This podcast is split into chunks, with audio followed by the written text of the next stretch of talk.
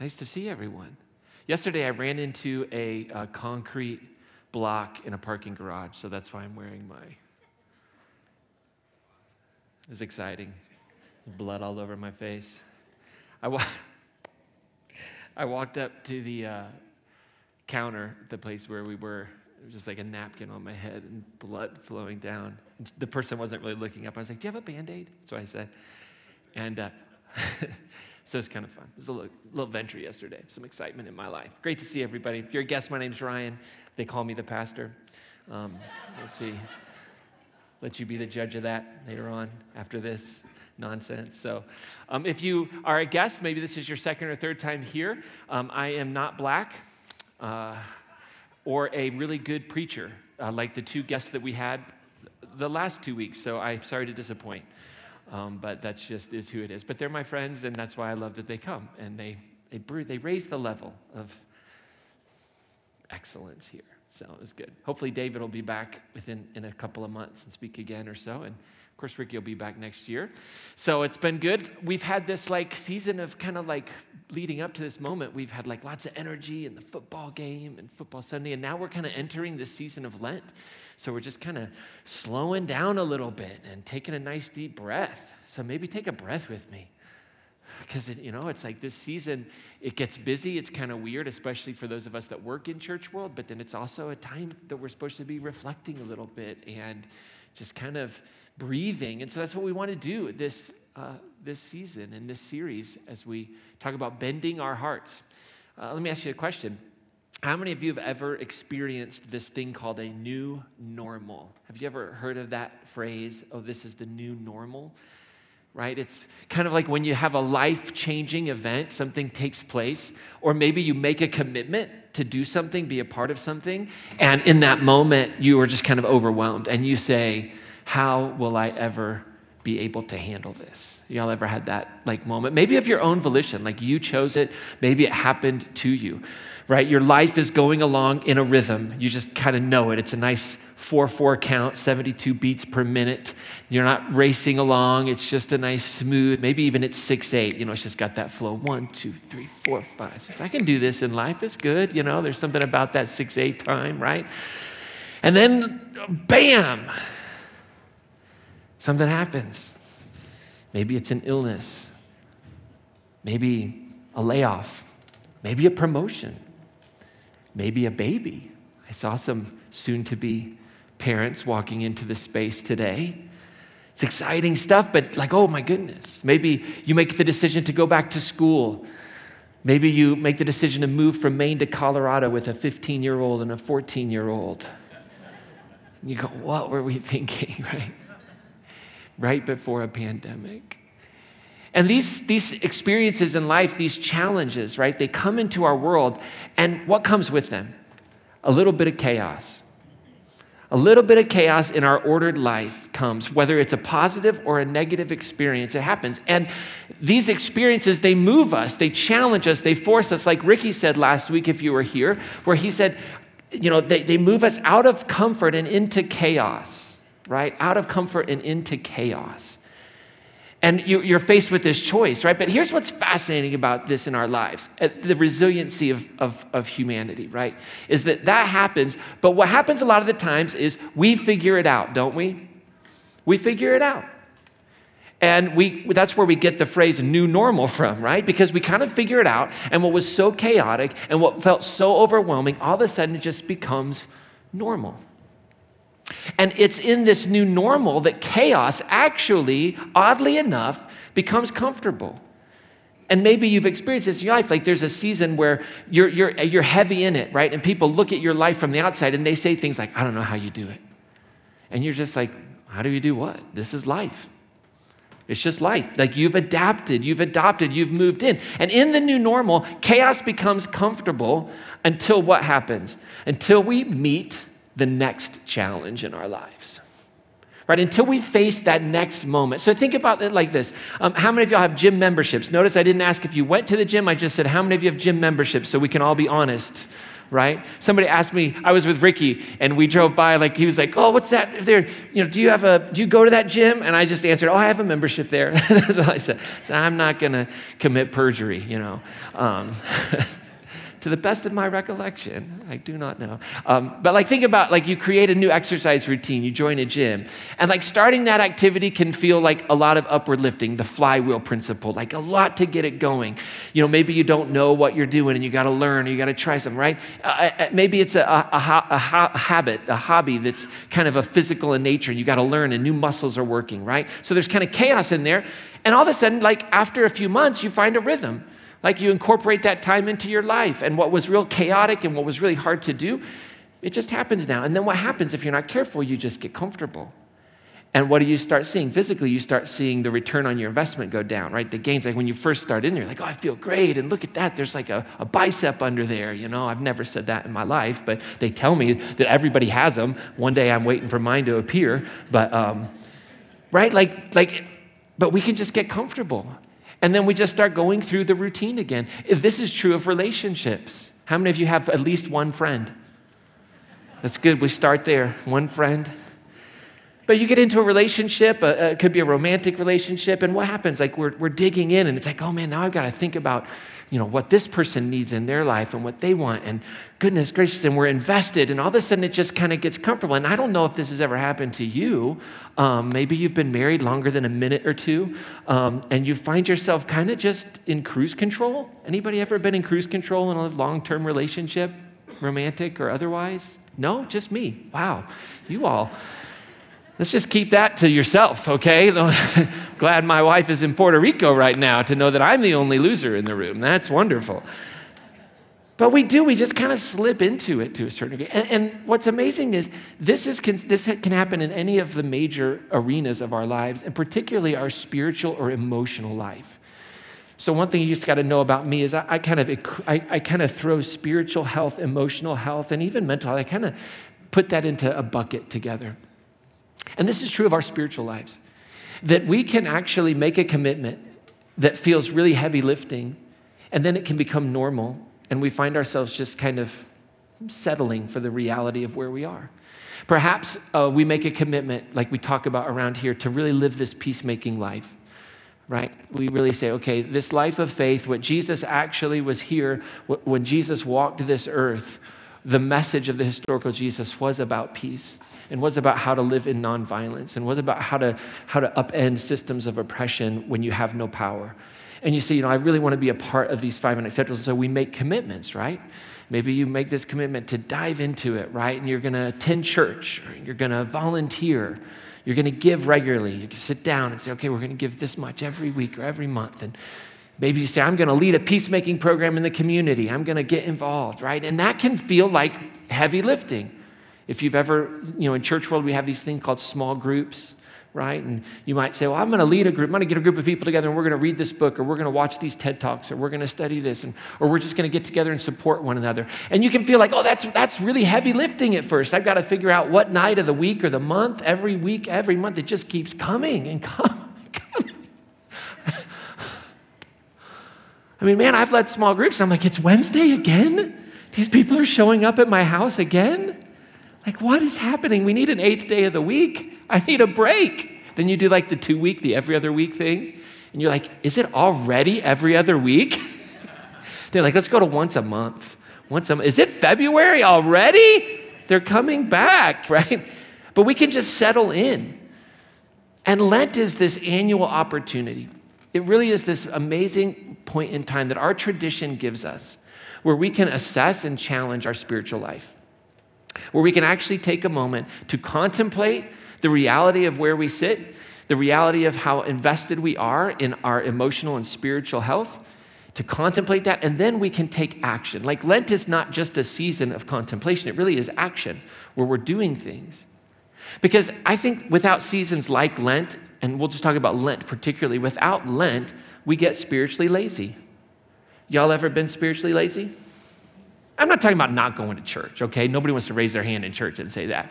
I'm just talking about just like, well, I haven't, I'm just not really thinking about my spiritual personhood. I'm not really thinking about my soul. And again, I'm, I'm talking about these as metaphors for that part of us that nobody really sees, yet we're always in conversation with it. Y'all ever have like a conversation in your head with somebody and the other voice sounds just like yours? Like that's soul care, right? That's what that is. And, and, sometimes we just don't. We get into this mode. And Ricky talked about this, this dangerous place that we can live in when he challenged us to move from comfort to chaos. And participating in this Lent season is really a very tangible way that we can do that, that we can push ourselves out of the boat, like Ricky talked about last week. So let's just talk about the Lent season. What is the Lenten season? Because some of us may have had no experience with Lent, and some may have. Some maybe have had like a bad experience. You grew up in a tradition that was just um, maybe you felt like I was just going through the motion of stuff. But so, what is it all about? What does this Lenten season mean for our lives? Like me, maybe you're like me. I didn't grow up in a church in a tradition that really considered Lent. I mean, I was in my 20s when I first heard the word Lent. I was like, what is that? and mind you, I grew up in a pastor's home. Right, so I just wasn't familiar with it. Like, what is this Lenten season all about? I mean, our tradition, we loved Easter, don't get me wrong. How many of y'all grew up loving Easter? A little Easter bunny action, nice new outfit on Sunday morning. The music was always great. It was like, why can't we do this every week? like the sermon was always good, church was shorter. It's like, what? oh, wait, that, I'm just, yeah, you know. So we loved Easter, celebrated Easter, but what I learned as I kind of thought about it and as I grew into this season of Lent, as I got older and hopefully a little bit wiser, was wow, you can't really appreciate Easter until you walk through the Lent season. The Easter kind of loses its impact and power. It's super powerful, don't get me wrong. It's wonderful. One of the greatest metaphors to ever like exist in the history of faith. right? To understand about life and new life and resurrection, and it's beautiful, a uh, wonderful thing that we celebrate from history. It's powerful. But it could be so much more powerful if we harness it with Lent, which is kind of tough in Western traditions because we're all about triumphalism and just winning, and we never want to actually talk about what it takes to walk through the valleys of life. You know, that somehow there's something wrong with us if we slow down, right? And Lent is the season to reflect on that. So, Lent is kind of this 40 day period from what's called on the church calendar Ash Wednesday to Holy Thursday, or sometimes Holy Saturday, depending on your tradition. And as I mentioned yesterday, I'm not super religious, so the fact that it's supposed to happen on Wednesday doesn't faze me one bit. Uh, so, today we're imposing ashes. We're going to pretend it's Ash Wednesday. I don't answer to the Pope, so it's all good, all right? it's a little privilege of being Protestant, all right? There's some downgrades, but you know, I can do Ash Wednesday on a Sunday. It's okay. Nobody's going to yell at me. Um, so it's this period, right? And it really, we have like, we have like evidence or, or like shadows of this from as early as the second century, just like 130 years after Jesus, that we see this tradition of fasting pre Easter. Like we, we see it in some of the writings. And what happened originally, it, as it developed, it was a time for what were called officiants. They were people who were, or novice, excuse me, they were, they were coming in and they were going to become part of the church. And they were getting baptized on Easter. So it was this season right before Easter where the novitiates, they were getting ready to be initiated into the church and they would have these 40 days of preparation for their baptism on Easter. And what happened was very quickly, this 40 day period, kind of everybody was like, well, I went in on that. And so it just kind of became a space for every person in the church to prepare their hearts for Easter. And so Lent became and is this season of focused contemplation, right? And that's really what our anchor verse, so every series that we put together here, we kind of choose one piece of wisdom from our tradition, from our scriptures, uh, that we say, let's ground everything that we're going to talk about in this one verse. So if you really think about it, um, we actually spend six weeks on one sentence. It's kind of what happens. And our anchor verse for this series is a beautiful prayer. It's found in Psalm 119. Psalm is a book of prayer, a book of songs from our tradition, from the Jewish tradition. Beautiful, beautiful literature. And there's this prayer. And what I want to encourage everybody, you're going to see, is one of our next steps is to, to memorize this and to really internalize it over the next six weeks. And here's what this prayer says it's a beautiful prayer. It says, Bend my heart toward your instructions and not toward selfish gain. Turn my eyes away from worthless things. With your ways, give me life. That's a good prayer. Some of you are like, I didn't know that was in there. like, what a beautiful prayer. Bend my heart toward your instructions and not toward selfish gain. Turn my eyes away from worthless things. With your ways, give me life. And what this verse is driving home, what this prayer in antiquity that we can apply to our lives today, is a condition of life where we are constantly looking to bend our lives towards wholeness, towards love. We might say, bend my heart toward the instructions of love and not towards selfish gain. Right? As, as humanity continues to evolve and to think about the divine, oftentimes in less theistic terms as we navigate the realities of pain and suffering in our world, there's still so much beauty in this prayer, this disposition of the heart. That there is a way that we can live where it's towards selfish gain. And what I want are my eyes to see these things and to turn away from them because they're worthless. They don't produce life. There is a way that produces life. So during Lent, what we're going to do this series, we're going to contemplate the power of wind wind that bends us. Now, I don't know about you. I was a little new to this thing called wind when I moved out here. I mean, we had wind, don't get me wrong, but like, we really shouldn't call what I experienced the rest, the first 43 years of my life as wind compared to here. Now, granted, we had tornadoes, totally different category of wind in you know the Midwest where I grew up, or in Indiana. But like, I mean, the wind here is something else.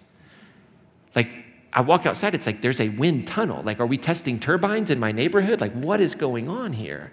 So, the front range, like, we know what wind is all about. We know the power of it. And so, this season, we want to reflect on some spiritual or emotional winds that can easily break us if we're not careful. That if we try to lean into that or if we try to hold ourselves towards that wind, it will actually cause harm and damage to our spiritual lives, our souls. And so we want to talk about that. We want to talk about how do we, in the face of that wind that's blowing into our spirits, right? That that what we I would say like that antichrist wind, the anti-love wind, how do we bend toward the instructions of love so that that wind doesn't break us? Does that make sense? If that makes sense, type in the chat one. That's what they say on webinars. right? Does that make sense? Well, we want to just say there's winds that blow into our lives, and if we try to stand there, we'll snap. But if we can bend with it in a way in which God, love, the divine mystery, whatever word you like to use, right, has revealed to us, then it won't break us. See, we always have a choice. We always have a choice. We always have a choice. We can bend with the Spirit of God, that's the way our tradition calls it, or we can bend against it. And when that wind blows and we bend against it, there's a tendency for things to snap in our lives, right? And so, this wind of the Spirit, or there's the wind of our flesh, right? Which is the way the Apostle Paul would talk about these things. And it's there's two ways of being, and they kind of fight for control. And which way are we going to lean into? And I want to start this Lent season today, real quickly, by just considering the power of a very, very, very strong wind. And that is the wind of guilt. That is the wind of guilt. So hang in there with me for a few minutes as we kind of take this big idea. I want to focus this in because each week we're going to look at one powerful wind and are bending towards the way of God so that that wind doesn't break us. All right. So we're going to start with the power of guilt. Now, the wind of guilt can break the soul. How many of you have ever had a guilty conscience? Raise your hand up nice and high. And we'll wait for everybody. Because if you've never had a guilty conscience, we need to know because security should be a little closer to you. We would call that a pathology of sorts. You know? Guilt is powerful. We use words like crushed by guilt. Crushed by guilt. And I don't know about you, but I have felt that. Like I have known that I have done something that has wounded someone. And I have felt the weight of that guilt, the crushing weight of that guilt. Now, guilt can actually, in a sense, the, the big spectrum of the word guilt can serve as a moral compass in our lives. It can motivate us as individuals to take responsibility for our actions, to point us in a direction. But excessive or unresolved guilt is detrimental to our mental well being, is detrimental to our emotional well being. And you know what? Humans have known this since the beginning of time. It's why our spiritual tradition starts with a story about the absolving of guilt feelings. The story of Adam and Eve. It's a picture, it's a metaphor, it's, a, it's, it's there, it's right at the beginning. oh, I might get myself in trouble here. Just, just stick with me, okay? I believe, not everybody believes this. I, you know, a part of learning is unlearning. That's what I've learned. right? A huge part of, of, I think Yoda said it best, right? You cannot learn until you've unlearned, right? Okay, so like I, actually, I, I believe that humanity invented the sacrificial system. Why? I'm not saying it wasn't a good thing, or I'm just saying that as a neutral statement. Like, I don't believe that, I, I just don't believe that this being in the sky said one day, I am really frustrated with you all. I need you to start killing animals so I can feel better about our relationship. Okay? You tracking with me so far? When I say it like that, you're like, oh, yeah, that does kind of seem silly. Okay, okay. But the beauty of humanity and the, the, the, the, resiliency of humanity is we know the power and the weight of guilt, and so we have to deal with it somehow. And so, along the evolution of human life and the way we think about the divine, somewhere along the way, and every culture has done this, we picked up, well, where there's sin, there's death. Where I, where I harm someone, something has to die. And so, animal sacrifice took over. It just, it just came on the scene. it was like, it's no pet rock. This is going to stay around for a while. And, and, so it was a way in which humanity learned to deal in a healthier way than killing each other. right? It's a way in which humanity said, okay, here's how I can remain in, good, in a good relationship with the gods. And lest we imagine that the ancient Israelites were in some way believed that there was truly only one God, just you have to read the scriptures, our scriptures, a little more carefully, because there is clearly a pantheon of gods in the realm of ancient Israel. And, and ancient Israel was in itself figuring out in a very inspired way to deal with all of this. Right? So it's not that the Ten Commandments says there are no other gods, don't be an idiot. It says, you shall have no other gods before me. Do you see the difference? It's like let other cultures do what they want to, but you'll just have one that you'll deal with. And we have all kinds of evidence, and we can even see it in ancient Israelite that people had household gods along with the, the major God of Yahweh, right? But it's this beautiful way in which we deal with guilt because guilt has been with us for a long time. and we have phrases like racked with guilt. And it comes from that image of the torture device, the rack. because we know that guilt, when it's unprocessed, when it's not handled, when it's not dealt with, and it sits on us, it is like this torturing emotional distress, physical distress. And, and all of our social sciences are confirming this. It's beautiful, right? If our spiritual tradition, which dates back millennia, is basically at a big level saying guilt is a problem, we have to deal with your guilt, right? Social sciences are kind of catching up. and they're saying, yeah, now we've studied this stuff and we know that guilt leads to shame and depression and anxiety and paranoia and all of these things. Now, here's the beautiful thing. Now we have to ask the question well, what is the counter wind of guilt? What do we, if we're not going to let guilt break us, what do we bend towards? What is the gift of the divine that we bend ourselves towards to help us navigate the weight of guilt? Sometimes it's guilt that we shouldn't feel, but our culture puts it on us our tradition, our families of origin, whatever. Sometimes it's genuine guilt that we should feel, right? And we're not talking about those of you that should feel guilty and you don't feel guilty. That's a totally different sermon, right? We're talking about how do we deal with the weight of our guilt? And what does our tradition give us? What do we see happening, right? So the instruction of our anchor verse, the prayer, the big prayer is okay, bend my heart towards what will give me life. So here's the thing the instructions of God, according to our ancestors, however we think about the word God, is this beautiful word that we all hate repentance. You see, a heart bent towards repentance creates resiliency against the winds of guilt. It's a windshield. That's what repentance is. And so, repentance is the spiritually healthy response to the whispers of our conscience when we start to feel the weight of something that we have done, some wound that we've created. I'm not a big fan of the word sin, okay? And some of you know this if you've been around for a few years. And it's not because I don't believe sin exists, I just believe we've misused the word sin so much that we miss kind of the power of the word itself. So, what you might submit in your own way of thinking about this is the word wound and wounding. So, all have wounded and fall short of the glory of God. Does that make sense? Because some of us, the word sin gets attached to like moral behaviors that really are, are just time conditioned, like moral realities of what our, our culture says is right and wrong. But the weight of sin, and I think the big idea of sin, the sin that pervades our world, is about wounding. And I talk about sin in our Fresh Perspective group, which, if you haven't gone through Fresh Perspective, you definitely should check that out, is the escalatory violence of our world. Like sin is the, th- is the power that exists in our world that pushes us to violence, to othering, to dehumanizing, to eliminating. It's fundamentalism, right? And we all wound at some level, and we've all experienced the wound at some level.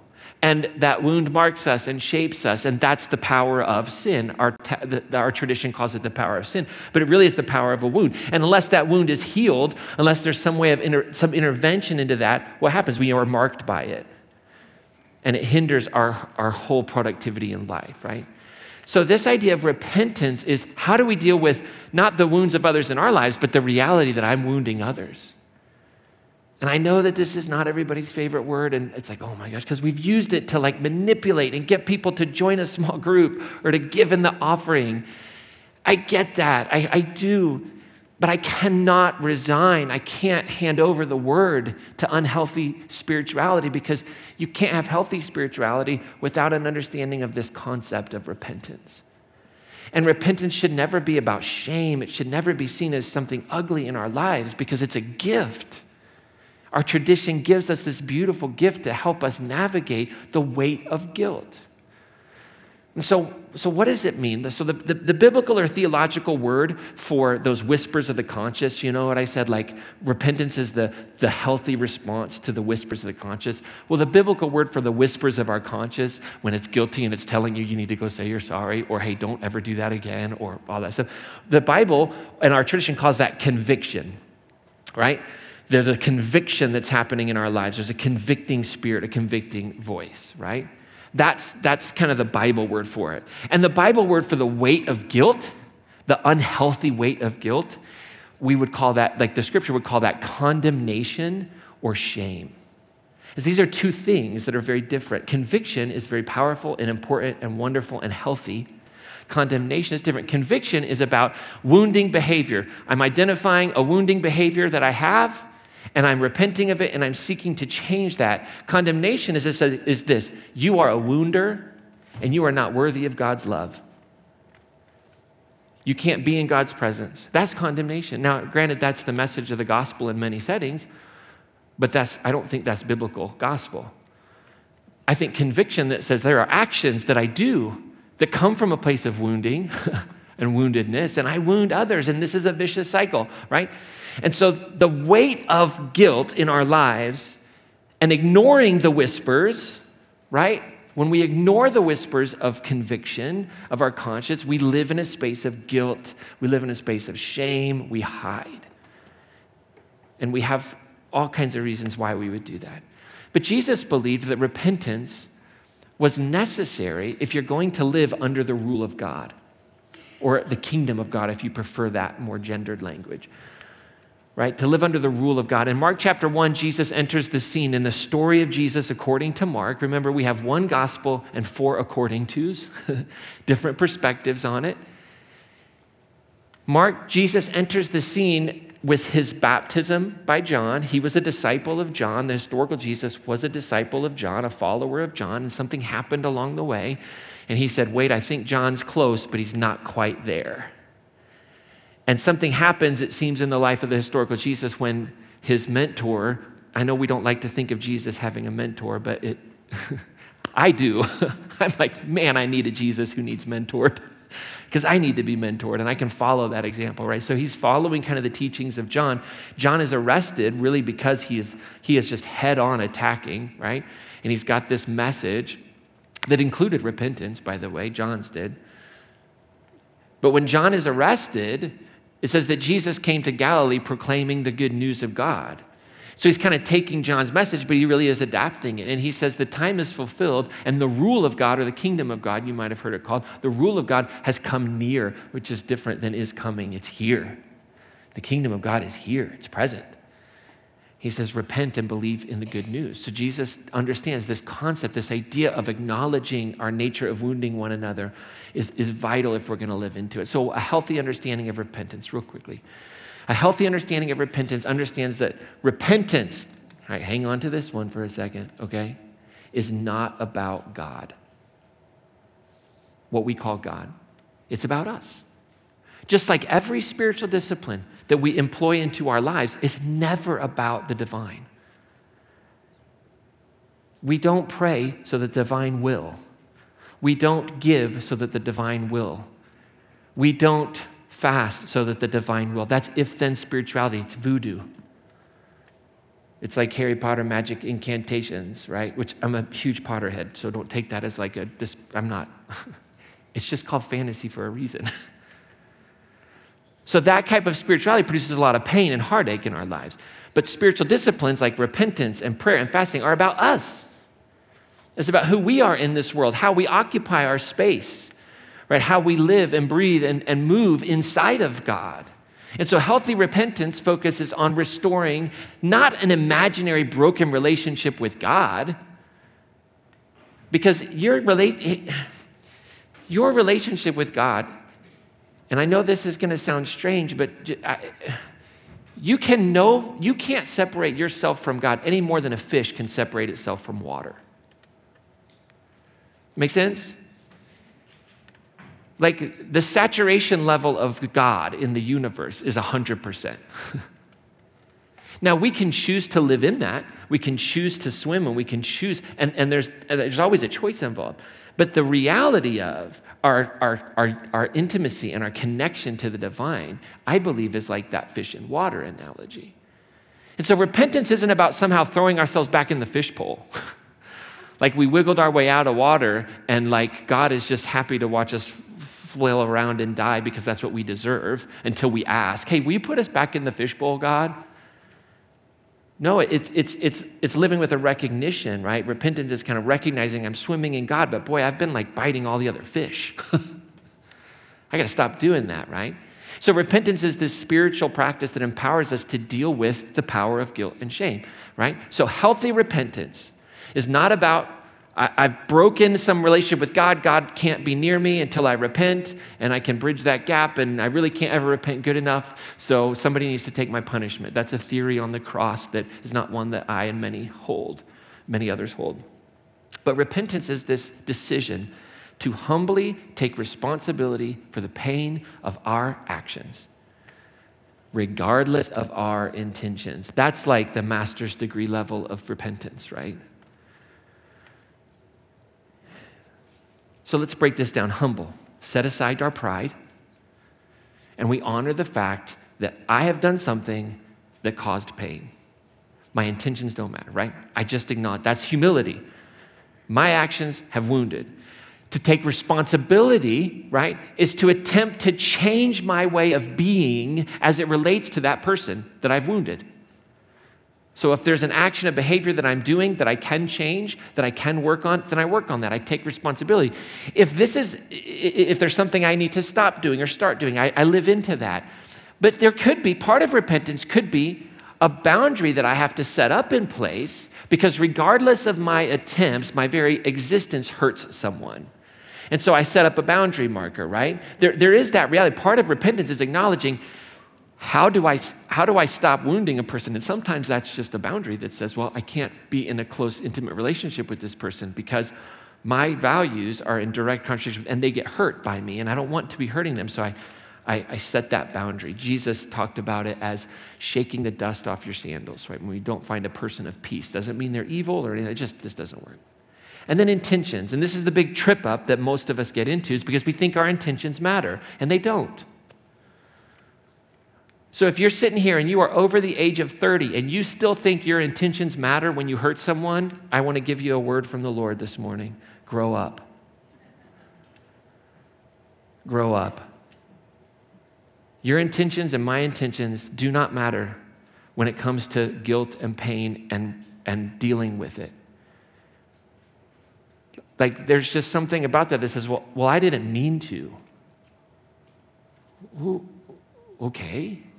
You've still fractured the universe of someone's life. What you meant to do, well, how, what does that have to do with the price of coffee, right? I mean, at some point, we have to just recognize I, I hurt that person. Gosh.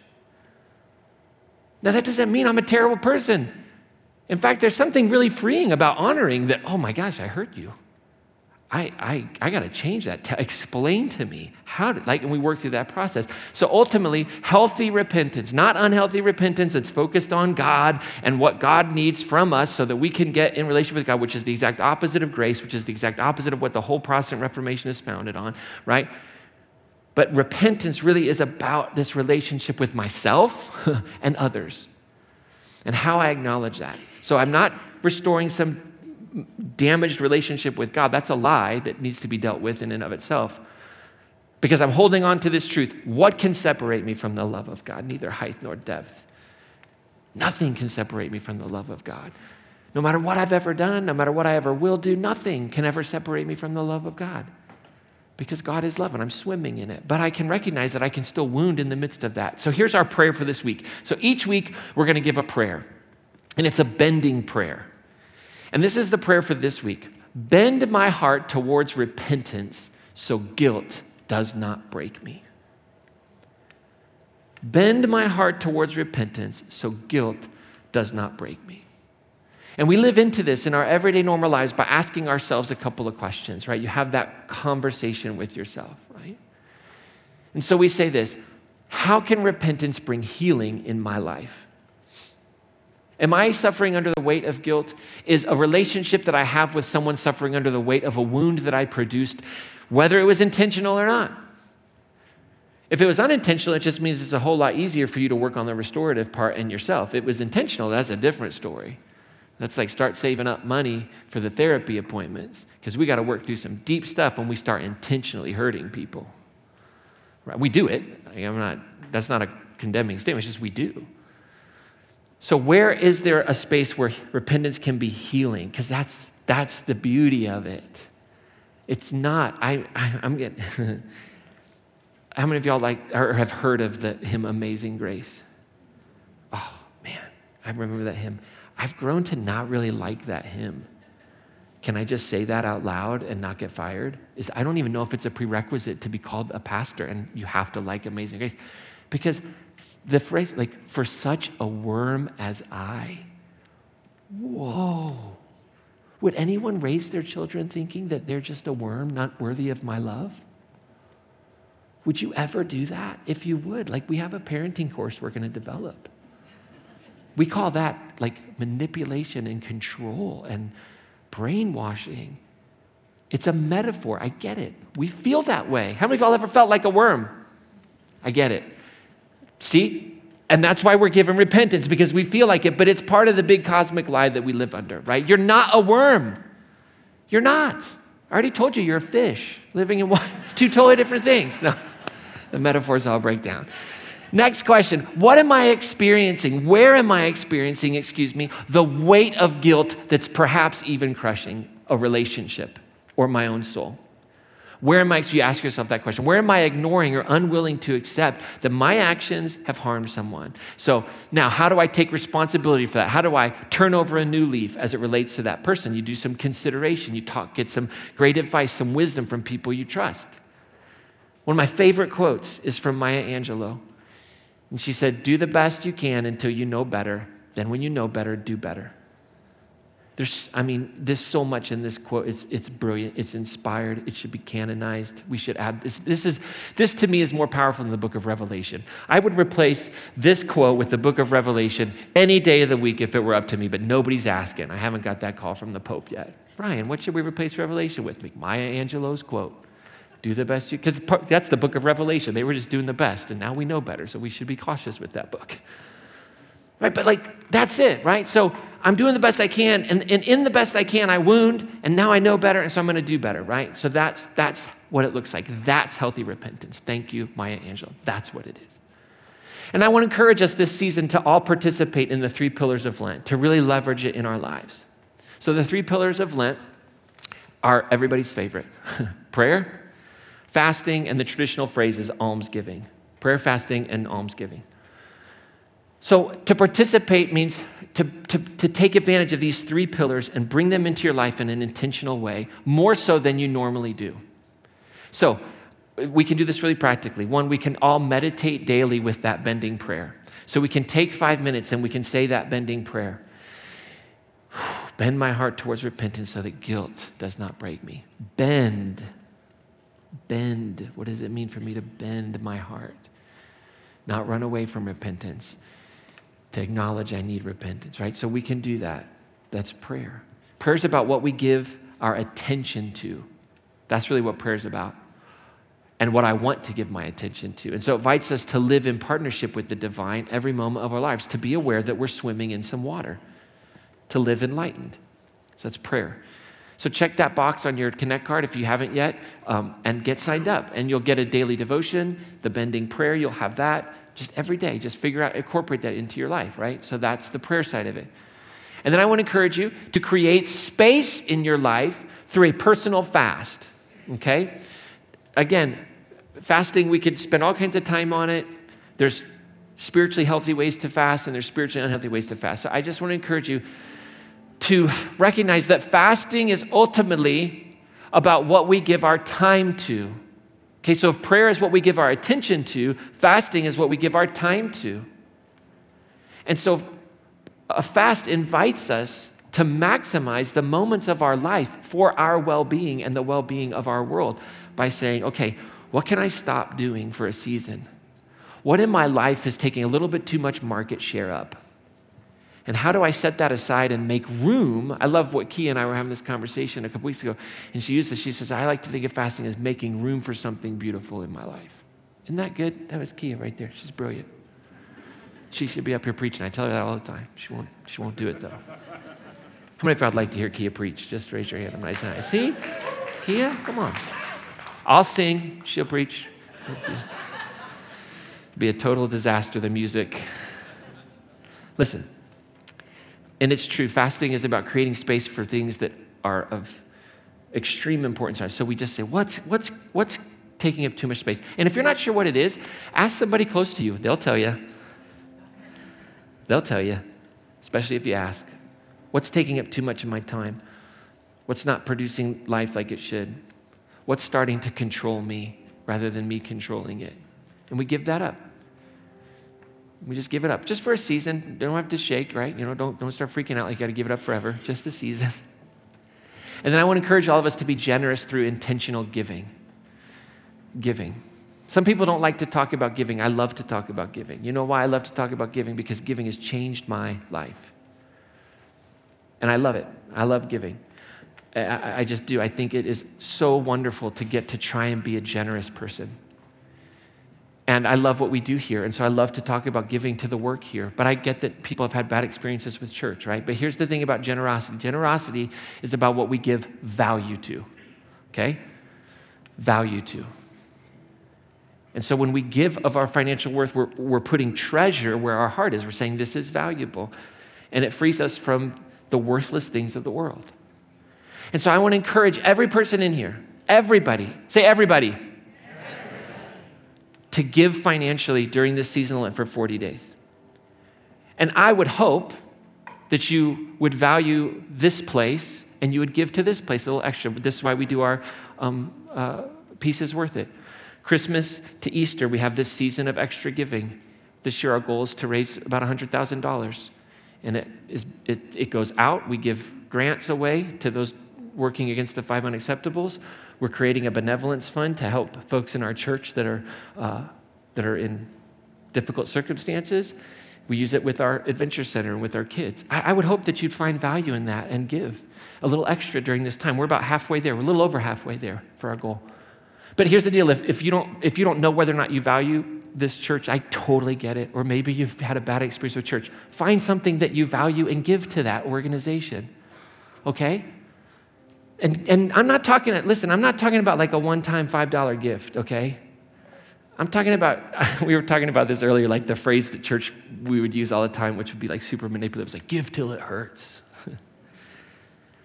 but I want to encourage you to give till it heals. Give till your giving heals the world and heals you of the power of greed and me of the power of greed. And, and that's different for all of us. But, but do it intentionally over these next 40 days. If you're going to do it here, just write on your giving envelope, your donation, like Partners in Hope, and, and do that. If, if, you, if, if your heart is for the Humane Society, give there. If your heart is towards, um, but there's some beautiful organizations in our community that we partner with, give to them. Because the point of giving is not to meet the budget of the church. I mean, that's an added benefit, but the point is that we become generous people and that we change the world and that really, so that money doesn't have power over us. That's what this is all about. Does that make sense? If that makes sense, type two in chat. Okay, good. All right. And then we can all internalize the anchor verse. Say that anchor verse once a day, twice a day. Put it up on your mirror when you brush your teeth, right? Bend my heart bend my heart toward your instructions. Bend my heart towards your instructions and not towards selfish pain. Turn my eyes away from worthless things. With your ways, give me life. And if we'll do these things, if we'll lean into the three pillars of Lent, if we'll live this out, in Lent we discover the power of a cruciform life I love this word, a cruciform life, a life that lives out this beautiful metaphor of death and resurrection, right? Because in this season of Lent, this tradition, we learn these three practices, they produce death in us and life in us right? That's what they do. So prayer is kind of death to a life of autonomy. I don't need to be in relationship with God or others, but we put that life to death so that what is resurrected is a life full of divine strength and intimacy and mystery. Fasting is death to a life of instant gratification so that we can be resurrected to a life full of intentional outcomes. We set aside our instant gratification, we let that die, and what comes out of the grave is a life of intentional outcomes where we say, I don't have to do just because everybody else is. I don't have to do that. And then giving is death to a life driven by my own wants and my own desires so that I can be resurrected to a life filled with the joy of helping others in their time of need. So today, we're going to receive communion. I'm going to invite everyone to stand if you're able. If you are not able to stand and come and receive communion, um, I would just encourage those of you at the tables to um, uh, help so maybe receive the communion elements. And we will have a, a person who is imposing ashes. Um, just keep an eye out. And if you're not able to come forward and you want ashes imposed, we'll come to you. Okay, does that make sense? So, as we have communion today, we're going to participate in this ancient tradition of imposing ashes. And there's significance in this. So, what happens is these ashes are going to be imposed on your forehead in the shape of a cross. Um, by imposed, we're not going to like jam it, it's real light. Um, and these are actually the ashes of, traditionally, they're the ashes of the palms from last year's uh, Palm Sunday. That's traditionally what they are. And ashes in the scriptures are a sign of repentance. Uh, all throughout. They're also a sign of cleansing, they're a sign of renewal. They're a reminder that you and I are marked, that we live a cruciform life. We live with the hope of resurrection. And they remind us of the shortness of life, the brevity of life, that from dust these bodies are formed into dust, they will return. And so it marks the entrance of a season in our lives where we're meant to realize you gotta make the most of those two bookends. where from dust you start and dust you return. What are we gonna do with the in between? It's a great annual reminder of that. So this morning, I wanna come and invite you to receive ashes and communion.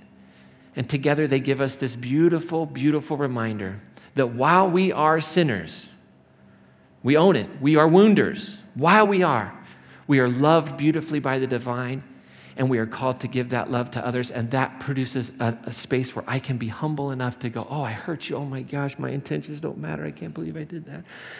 I feel, I feel the weight of it. And repentance is the process of releasing that weight in a healthy way. It's a beautiful gift that our tradition gives us. So the body of Christ broken for you, the blood of Christ shed for you. From dust you have come, to dust you will return. Take the days that you have been given and use them to sow seeds of love and joy and peace. And so that one day there will be a harvest of what you have invested your life into while your ashes are sitting and spread, you can know that your life made a difference. Just like the life of Jesus. And in that way, you're resurrected in a beautiful, beautiful way.